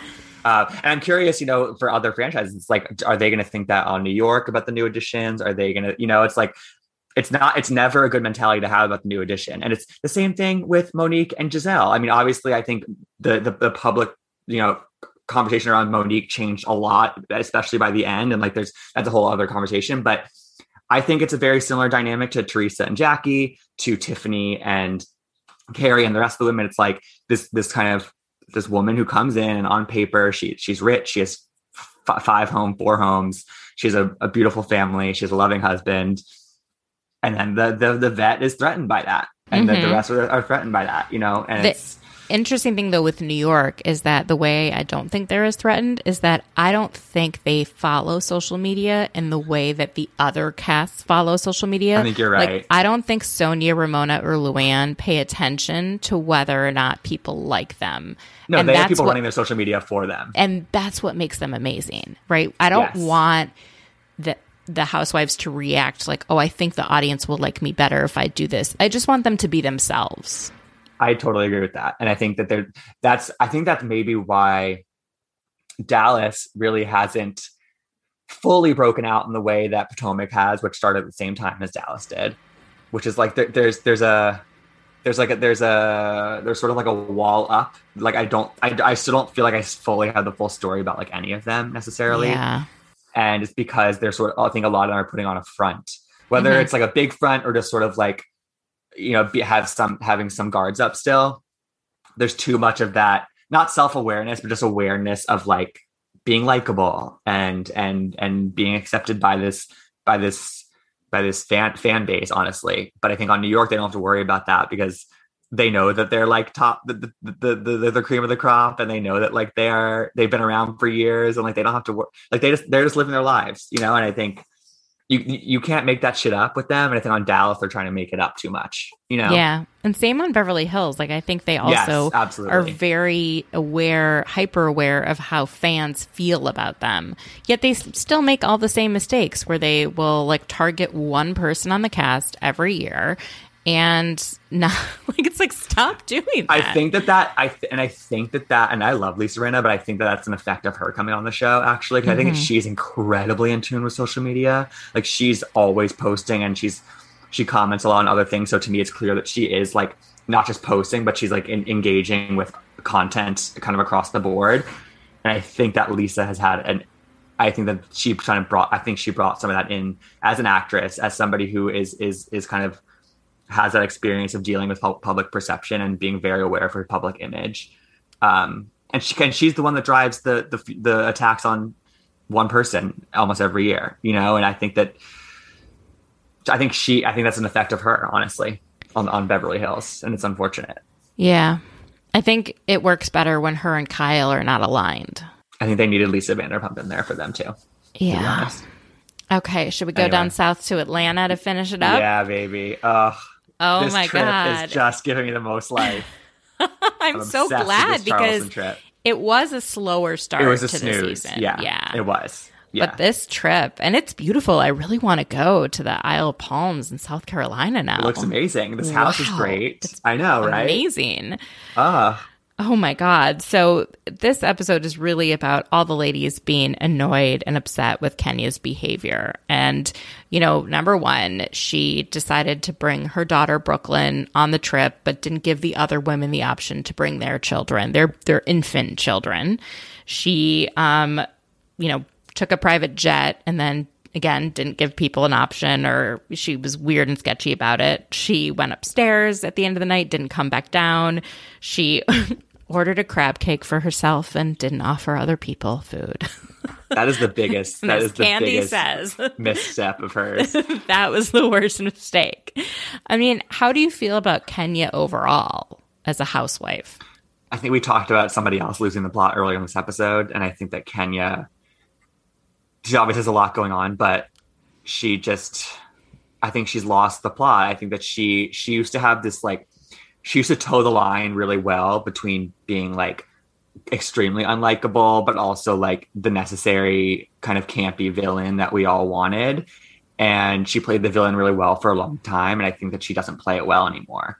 It's like now she's just unlikable. And it's unfortunate because she did she has made for so many iconic moments on this show, but she is just like not I don't really like anything that she's bringing to the show right now. I, I like that she, I, I like that she's there to instigate. Like I think that, that like clearly this season needed some instigation and like it, it, needed something to kind of fuel it. But like so many of those things individually are enough to like start drama, but all of them together is just. And she didn't even really fully own up to some of it either. You know, it's like to me, like okay, the ordering the food thing, which Kandi joked is like the most serious of her offenses that is crazy that you would just like order food in a house with 13 people, not not ask if anybody else wants anything, and then your excuse is that anybody else could have ordered Uber Eats if they wanted to. And it's like that's you're hosting the fucking trip. Like I don't so understand. Like it's it's it's it's it's and her I think part of it is that she's such a she's so bad at apologizing too that like which does not do her any favors. Like she can't own up to any of it. And um I'm not I'm just not on Ken- Kenya's side of any of this. I think it's just like not a good look. She's just so selfish. So selfish. Porsha said Kenya is synonymous with selfish. And then, you know, she points out that she brought PJ to Greece last season and mm-hmm. didn't bail on her friends. And that was a really good point because, you know, she was at a point where she didn't want her infant not to be with her, you know, and, but she found a way to make it work. And Brooklyn, I mean, Kenya seems to have like, I don't know, she just has an excuse for everything, but she never explains it well. And I was just annoyed when she said, like, so be my village, be my mother effing village. Like, what do you mean be your village? You haven't been friends with these people. You want people who right. are not your friends to step up and do the job of your husband, your nanny, your your mom, like all the people that aren't really there for you in your life. You have she to create a village. Anyway, yeah, exactly. And it's like it's also like okay i totally understand the fact that she wanted to spend the night with her daughter and and have that moment upstairs with her but like she didn't announce that to the group. Yeah she didn't say anything. Like it's like she has to communicate these things also, like, and she get baby monitor. I know i know i know. And like, it's also what? like at the end of the it's also just like at the end of the day like this is her job. If you really yeah, think about no, it like her job definitely. is to be on the show and engage with the show and it's like she's just taking the easy way out almost. And again, like Porsha is, is evidence of the fact that like you can do both well. Um, you know, and and she just she's using she's using it as an excuse in a way that you know on this on the on the surface is is you know valid but if you really look at how she's handling it it's not you know it just Ugh, I don't, and I don't like the she's using as an excuse because, like, a lot of them have young ki- kids right now. A lot of them, do, Almost all that, of that would like do. to that, that are handling it much better. Almost all of them, exactly. It's actually crazy when they were going around being like, "Well, my baby, my baby," and it's like they're all they're all taking time away to fulfill their obligations of engaging with this group and filming, and and it's just you know I don't. Then Porsha, and then Kenya just walks upstairs silently, and it's just sort of like, okay, bye. It's yeah, it's just the idea that she would bring her child and not give other people the opportunity to bring them. Absolutely. And it's like she's like, "Well, I've never stayed away from my child a night in my life." It's like, "Well, so like what does that have to do with anything? You think it's mm-hmm. easy for other women to spend a night away from their child just because mm-hmm. they've done it a few times before?" I, I don't know. And I also feel like there's a lot of judgment from her on how Porsha is and how Porsha would like go to Kentucky and Yeah, get arrested for Breonna Taylor. I bet she's thinking, oh, where's baby PJ? Well, I'm sure baby PJ is with another loving member of the family while Porsha works. Like, this is, you know, her not really a job because she's not getting paid, but like she's doing work in social justice. She's drawing attention. I just was very frustrated with the whole racial it's also it's also just like you know i that i mean that was that was really like really despicable i think. And it's just it's also just so telling because it's like you know Porsha has other people in her life and kenya clearly just just doesn't have those people in her life that that can step in for her. Like i don't i i, I don't believe that they really exist. And so it's like but that's that but that's probably a product of kenya and how she doesn't she dispels everyone from her life. And mm-hmm. it's so it's like she can't do that. She can't act that way. She can't you know burn every relationship she has. And then expect like you said this this this support system to come in when she needs it. It's just that's not how life works. And when you're not a good person to people they're not like eventually it's just going to become too much. And it's gonna it's they're not going to come and save you.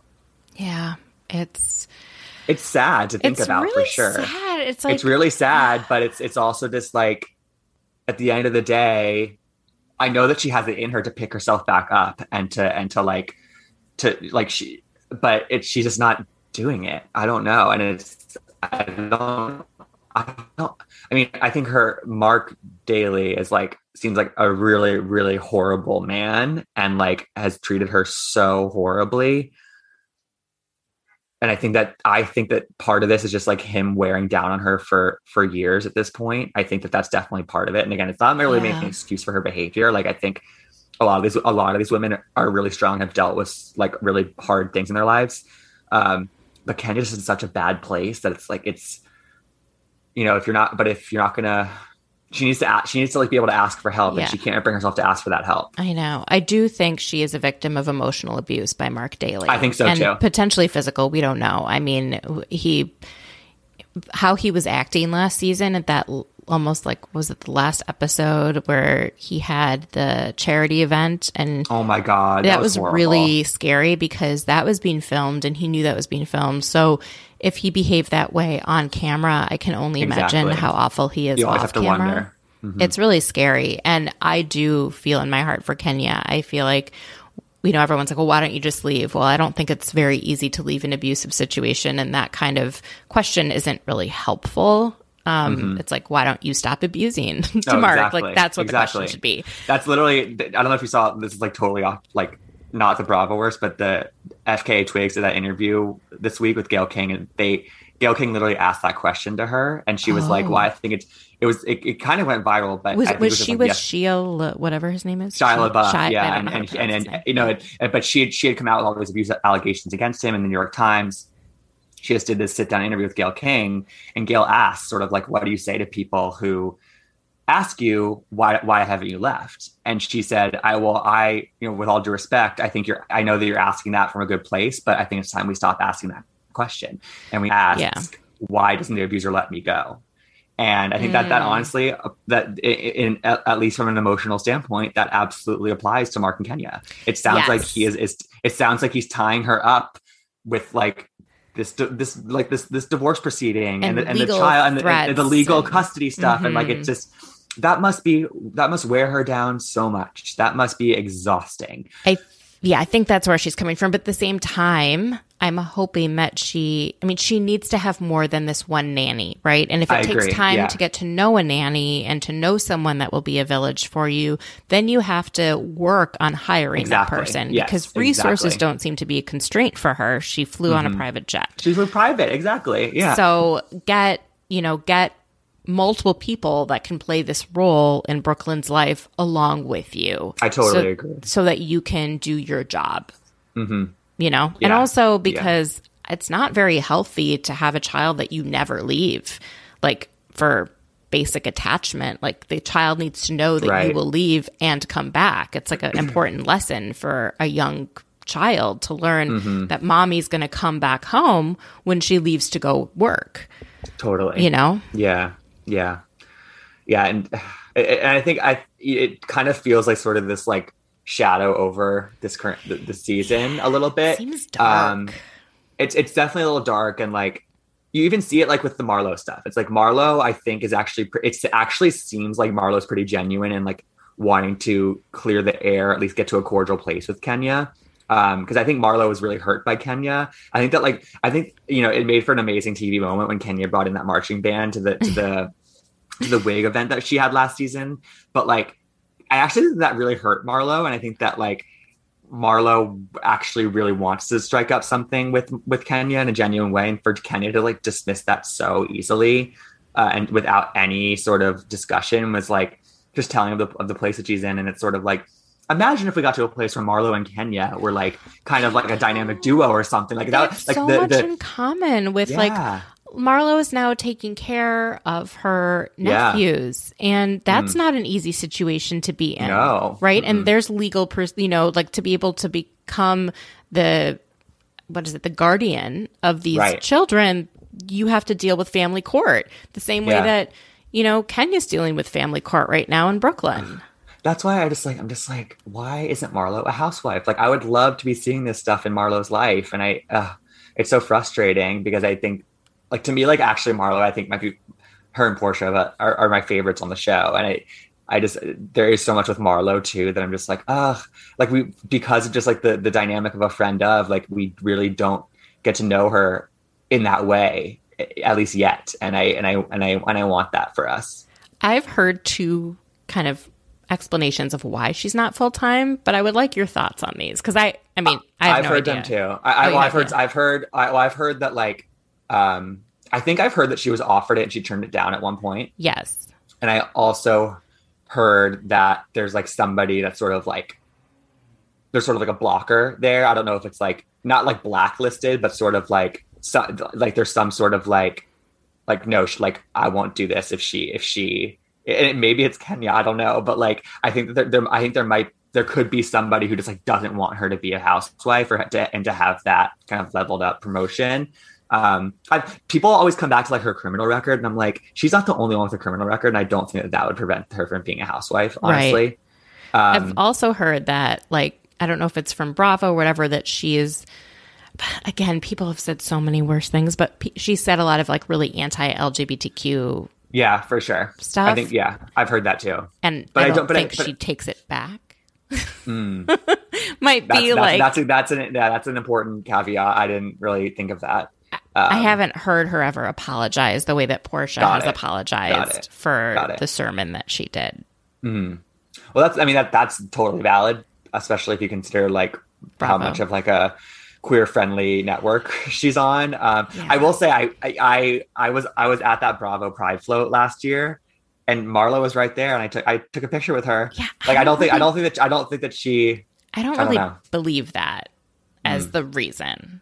No or, no me neither me neither. Yeah. no that, I, I don't think that that would be enough. Like she's on the show. Like if they, if they took such offense to it, they wouldn't let her even be a friend of. In my yeah, opinion, I heard that um, one of the reasons she turned it down is that it was like very financially lucrative for her to be a friend of because she's in so many of the episodes that actually she could be taking a pay cut potentially and losing um, more within a contract to Totally. become a housewife. Like, and that, that would that would make a lot of sense to me actually um because she she yeah, she is in almost every episode and but she also Right. but also she but also she retains a lot of her freedom and sh- some of her privacy um Mm-hmm. but i do think at the end of the day it's sort of like i think that especially in recent seasons and recent years i think that marlo to me like it's clear that marlo would accept a housewife offer if she was given another one like i think that i think that she knows like the i think that the fan um mentality around her has become like extremely positive yeah, especially in the absence of NeNe.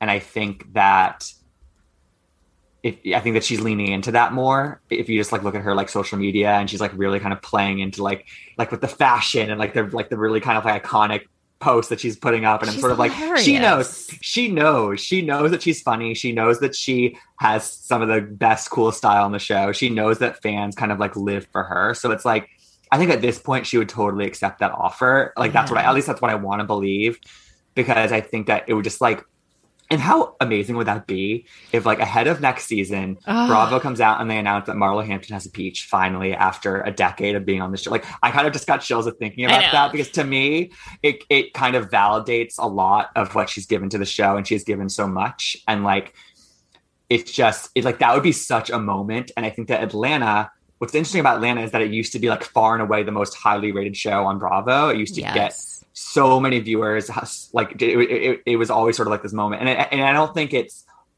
it hasn't fully lost that. I think it's, it's still one of the highest rated housewife shows. It's still such a cultural moment i think especially in the in the black community watching the show. It's it's a really big tv program. And but i think that it's sort of it's it needs something to like kind of set this spark again i think under it and it's this season really isn't that spark and i think imagine what it would do like if if it was like okay marlo's full time and it's just sort of like i think that a lot of longtime fans would celebrate that people might come back to the show that maybe have left it I just would want be such a that. moment And I would want another new housewife that is in their upper 40s or 50s.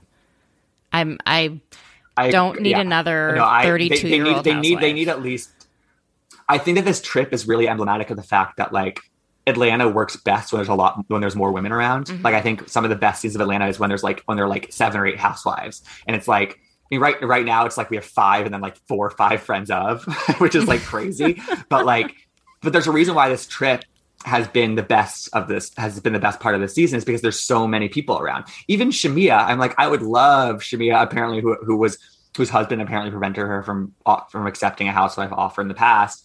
You know, she's on the younger side, but I think that she, if she was given sort of that power of holding being a peach holder and being able to really kind of like sink her teeth into the show, I think Shamea could be really amazing. And so I'm sort of like, I think that you know, Atlanta needs the like the more women around, the better. And um, you know, I don't know if like having, I don't know if like Falynn as a friend of is really giving me much. I don't know if, um, No.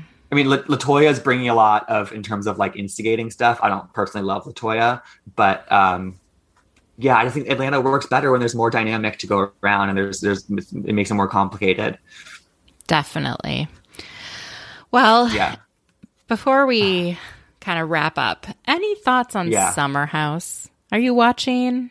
I am watching Summer House. I, you know, my journey, my journey with Summer House has been a long one. I think that like Summer House in its first two seasons was not a good show. Like I watched it because I live in New York and I sort of related to some of the life they were living by like, you know, in, in the summer here, you do kind of like go away for the weekend a lot, whether it's to the Hamptons or somewhere else. But like, I, I, I wanted to see people that sort of I could relate to their lifestyle, and the show did not get it right in the first two seasons because the cast was just not right. But it's slowly, to me, become a better and better show.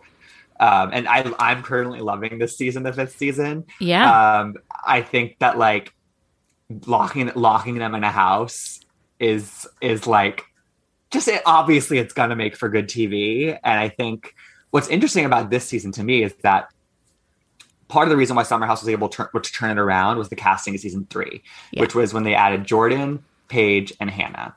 And I think that Paige and Hannah broke out really as this really great dynamic duo who brought um, just like kind of a refreshing humor to it, and they they kind of they they kind of were more again more aware of like what needed to happen on this show to make it a success.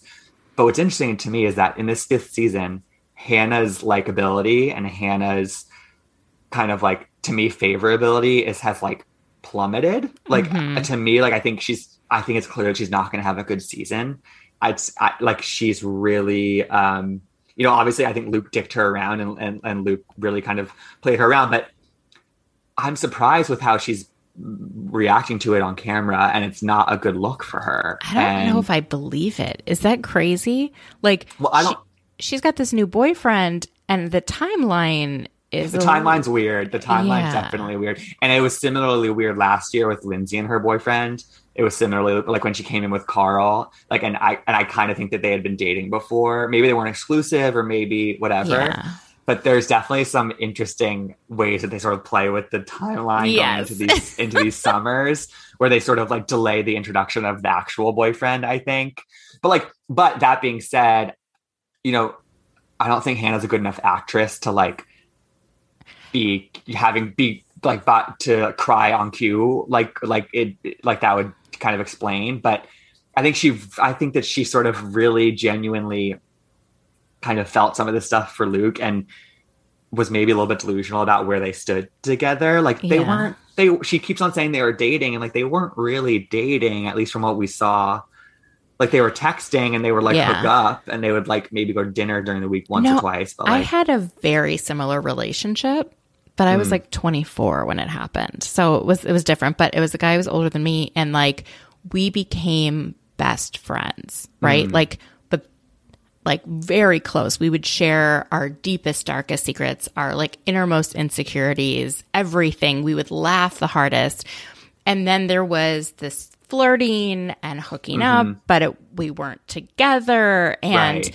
a- and it messes with you because like you i was like well i'm just whatever. I'm cool. I'm gonna be the cool girl. I'm not gonna like force him Yeah. into anything. But then you get hurt because you really want something to be more serious.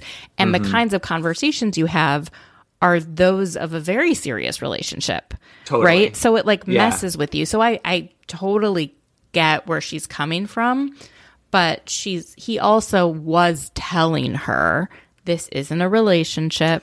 I'm seeing other people. I'm not over my like he was telling her those things and she was choosing not to which is so interesting because Yeah. part of Hannah's whole platform is like she has a relationship podcast and she's and she and she and she like is sort of like known to be this like kind of self like more self-aware like takes humorous kind of approaches to relate like to like talking about relationships and sort of what happens in them.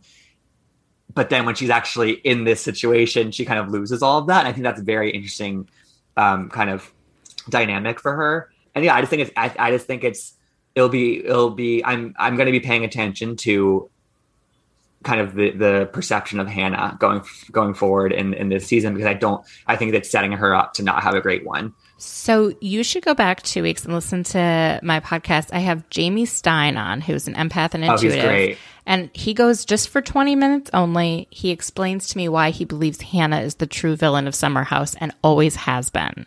interesting okay i'm gonna have to listen And so he explains like season three, season four, why. And then. I think it it connected some dots for me. But the thing I don't like about Hannah is that on her podcast, she made it sound like, oh, I'm going to talk about, you know, all these deep things like mental health and depression and anxiety. And then I don't think she has the potential intelligence or emotional intelligence to like address those topics with humor or grace.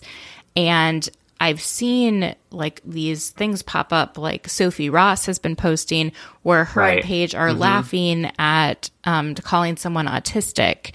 And, you know, another time where she was laughing with a friend of hers about Luke being suicidal after breaking up with his ex. And like these are things that there are definitely things you can laugh at with regards to mental health. Like I'm I love dark humor. But mm-hmm. I feel like she's missing the beat on it and there's a little bit lack of empathy and it it she seems cruel sometimes and judgmental when she's pretending like that's the opposite of who she is. And I don't like people selling me on being something that I don't think they are. I think that's really well put. And I think I, I, I've actually never listened to Hannah's podcast. I just sort of like that's that, but you're saying it's sort of like just how she advertises Yeah. it versus like what she's actually selling. And, um, that's, I mean, it's really, it's problematic to be honest. problematic, Because it, it's, it's because it's just, you know, uh, especially when you're talking about such serious issues. And I did see some of those things pop up and it just like, it, it, I was I was curious to, to know why it didn't sort of like become a bigger thing. Actually, that some of that blowback. Um, I think she was likable, right? When people, when we have our favorites, Right. we don't like to call them out. It's Totally, totally. easier to call out a Kelly Dodd than it is to call out a Hannah Berner during her prime.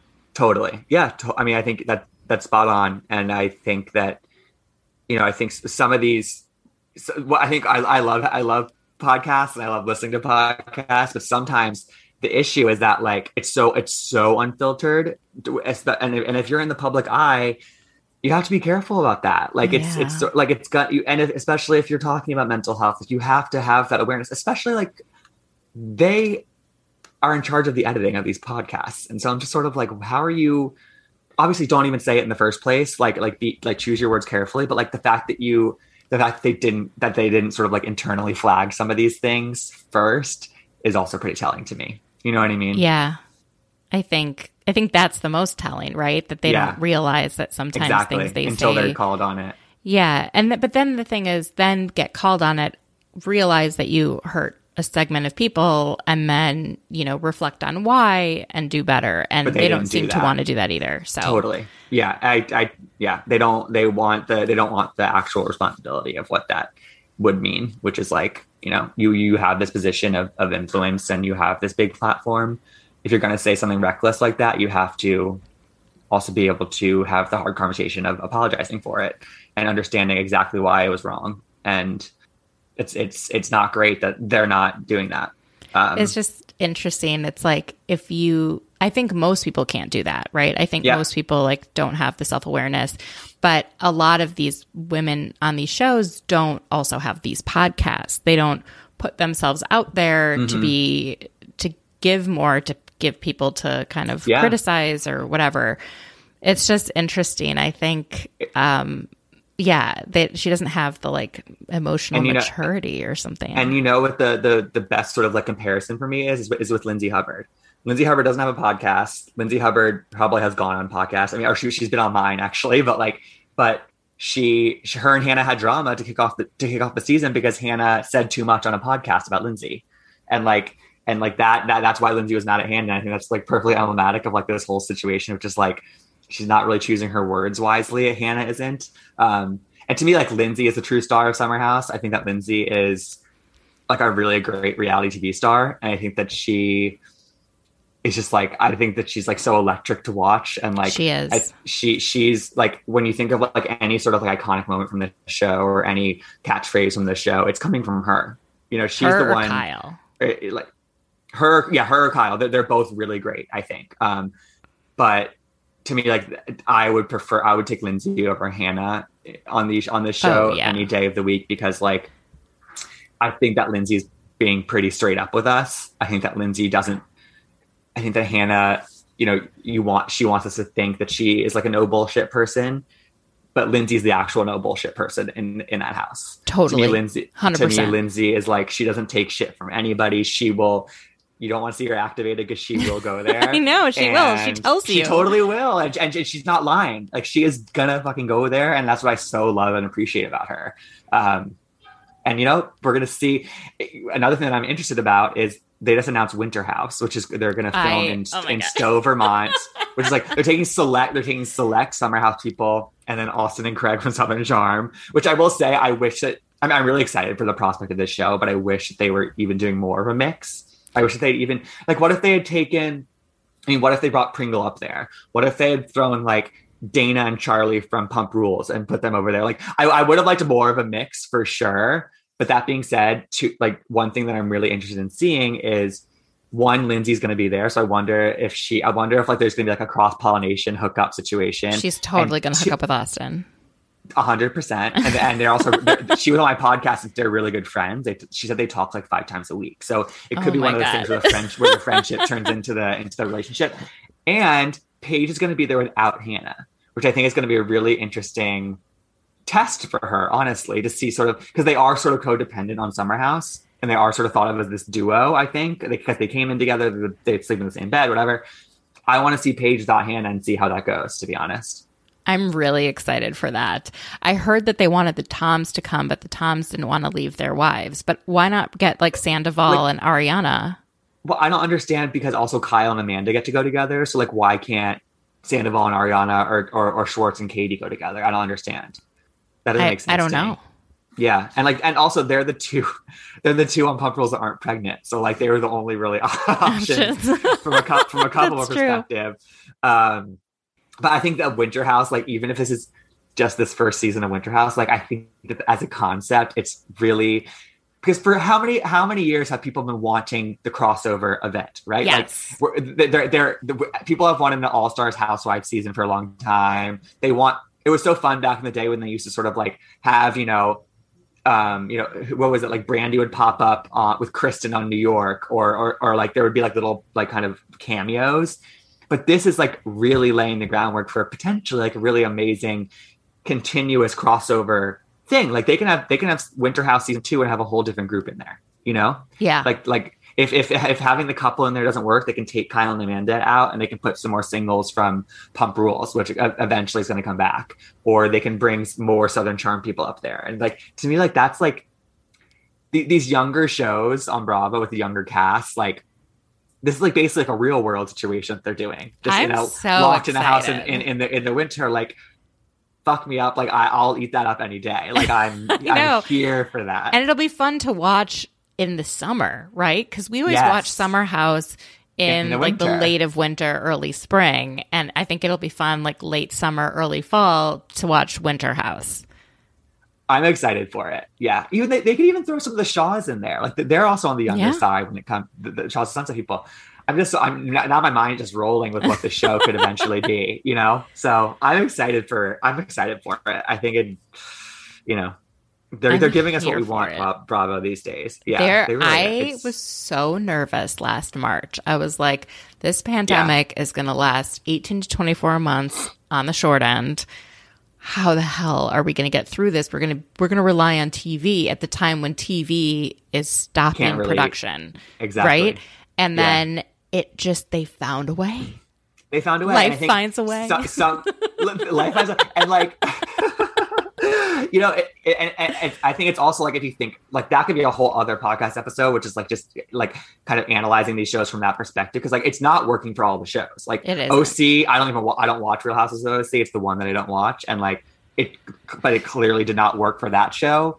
It's not. It didn't fully work for Atlanta, I don't think, because like the first half of the season wasn't great, but they're finding I think they, they they eventually found their footing. Like Jersey, who like again we talked about sort of like I don't know how conscious they are of, of COVID protocols from the cast perspective, but this season's going to be amazing. Dallas is Dallas its is working. season. Dallas is working. Um, you know, Summer House worked. So like you know, we're we're, we're they're really they really they made it happen. And um, as as Scheana Shay likes to say, it's all happening. And it's and all um, happening. it's all fucking happening. So, wow, we're we're blessed right now. Come We're on, it's very blessed. I am just I am overjoyed at the amount of programming. we went for two hours have. talking I about know. all this amazing, like, like I'm here for it. Well, thank you so much for being on, Gibson. Oh Tell everyone where so they fun. can find your podcast and find you on social.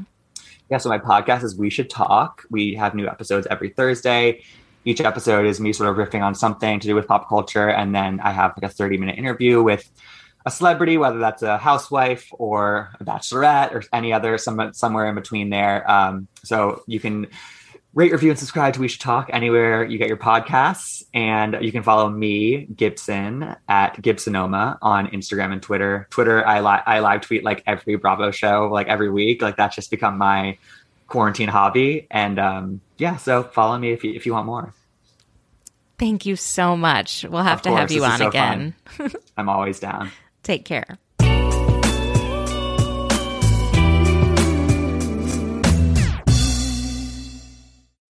thank you all so much for listening. If you enjoy the show, I encourage you to go give it a five star review and maybe write a nice comment. And be sure to follow me on social media at ITRL underscore podcast. Have a great week, everyone.